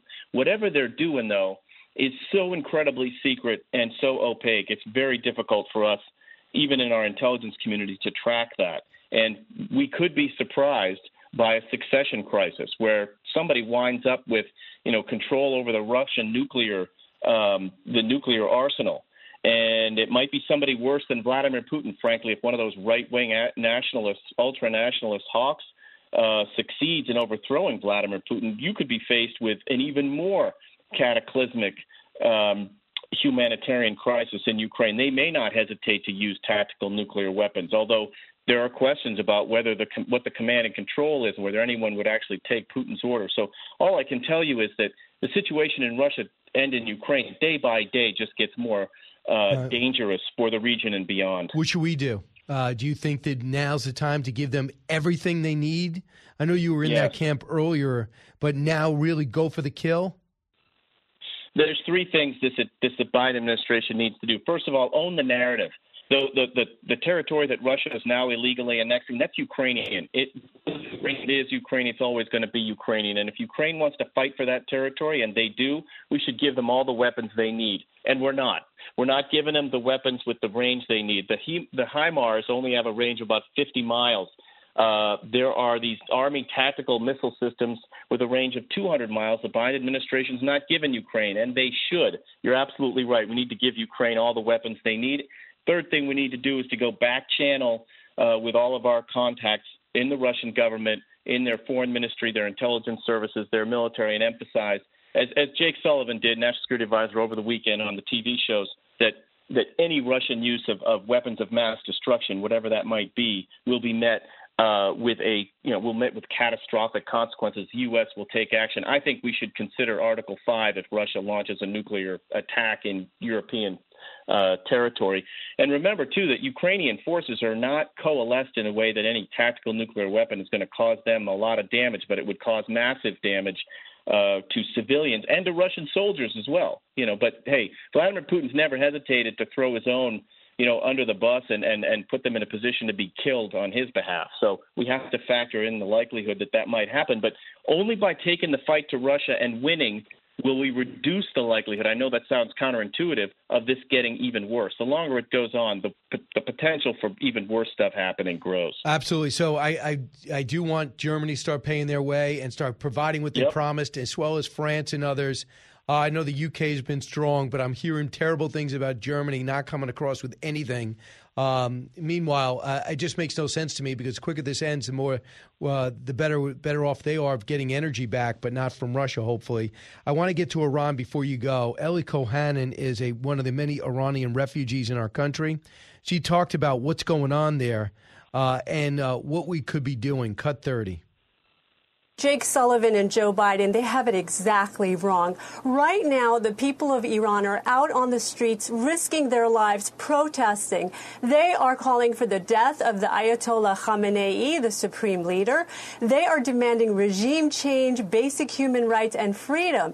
And in essence, they're letting America and President Biden know that this regime has no legitimacy at home. And her point was stop negotiating this new nuclear deal uh, and just support us. To their credit, they're not doing with with what Obama did, which was nothing, uh, but they are saying that they condemning.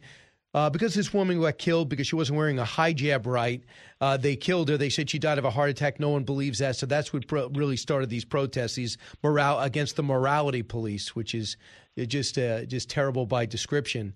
So, what do you think is happening on the ground?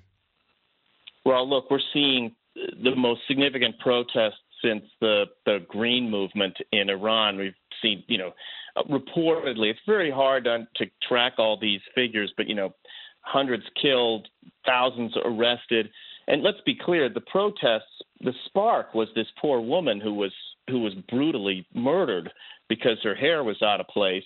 Uh, but really, the protests are, are coalescing around uh, the people's anger over the corruption that that they see in Iran and their poorly functioning economy. So you could argue that now's not the time uh, to give them a way out economically and open up all sorts of opportunities by eliminating sanctions for this corrupt regime uh, to take in more money and use it uh, on you know their proxy terrorists that they that they arm mm-hmm. uh, to fight against us, like Lebanese Hezbollah and, and all the proxy terrorist militants in, in Iraq who are doing their bidding against the government of Iraq and against us as well. Uh, you know, but is there more that we could do? Absolutely. There's more that, that I think the world can be doing right now, um, and we shouldn't be deterred from doing it. You know, this is why Iran wants nuclear weapons, frankly, because they want to be able to have control over the region to launch those terrorist attacks. It's a revolutionary uh, government. They want to bring that revolution to the region and beyond. Uh, and they also want to ensure that no one can interfere with their domestic affairs. We should be doing absolutely the opposite. Why do you think we got the Abraham Accords? Because we could we, we agreed on one thing in particular that Israel's not the problem, Iran was, and the president uh, just doesn't see it that way. Uh, it's it's it's uh, it's so frustrating. Uh, Daniel Hoffman, thanks so much. Go to foxnews.com and check out Dan's column. Thanks, Dan. Thank you. All right. Uh, listen, when we come back, we'll find out if it's indeed a need to know more. Expanding your knowledge base. It's the Brian Kilmeade Show.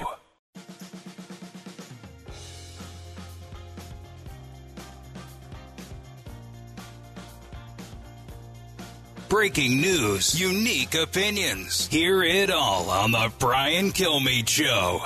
We've got to stop this and realize the power that we have right now.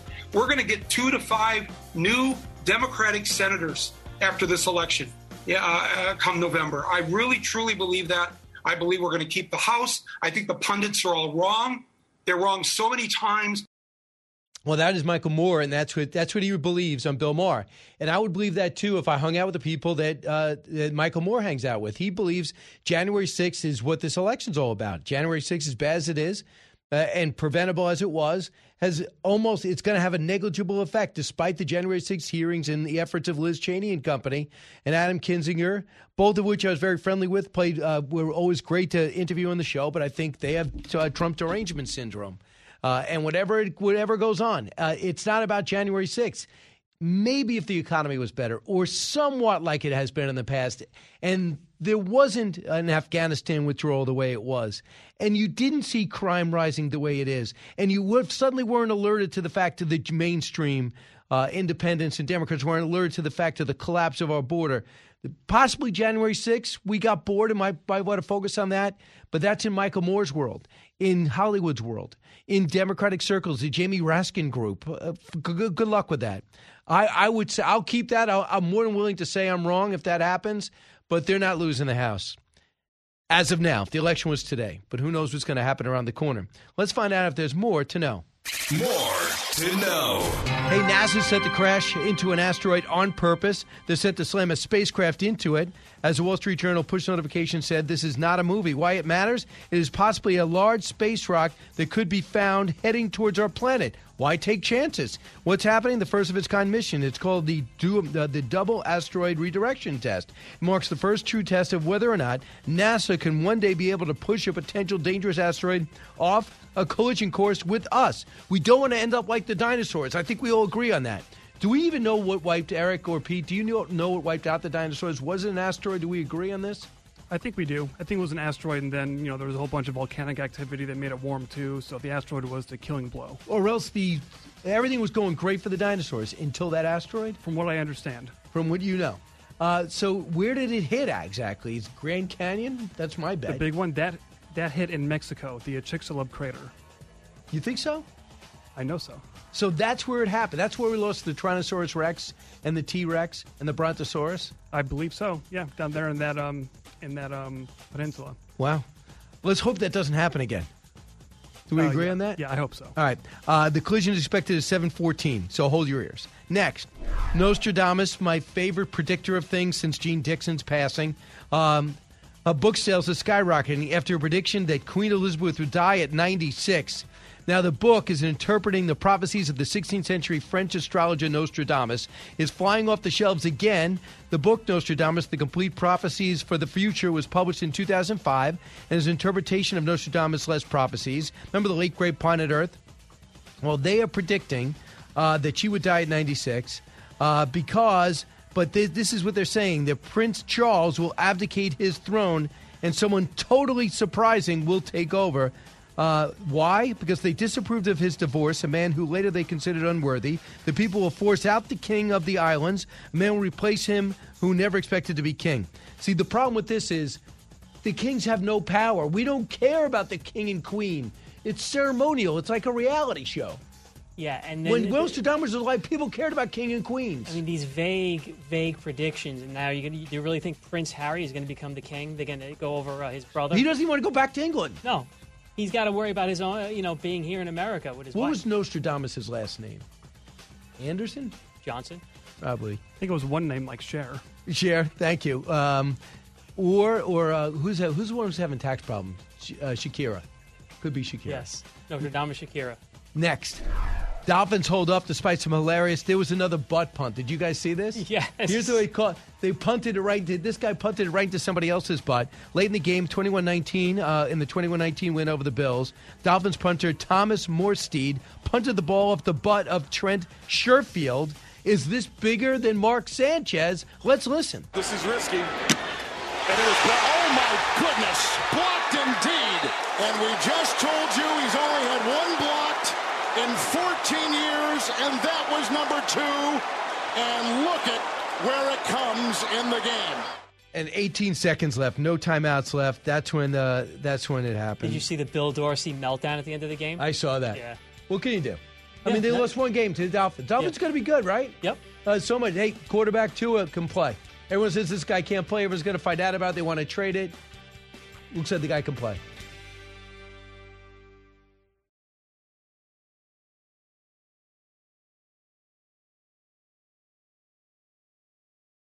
I'm Charles Payne. Listen to my Unstoppable Prosperity podcast so I can get you making money right now. Whether stocks are hitting new all time highs or in free fall mode, opportunities abound. So, why are so many potential investors still sitting on the sidelines? In a new season of my podcast, I'm going to get you in the game. After 38 years on Wall Street, I'm ready to impart some lessons and get you invested in the greatest wealth generating machine in history. Listen anytime, everywhere at foxbusinesspodcast.com or wherever you listen to your favorite podcast. Listen to the show ad free on Fox News Podcast Plus, on Apple Podcast, Amazon Music with your Prime membership, or subscribe wherever you get your podcasts.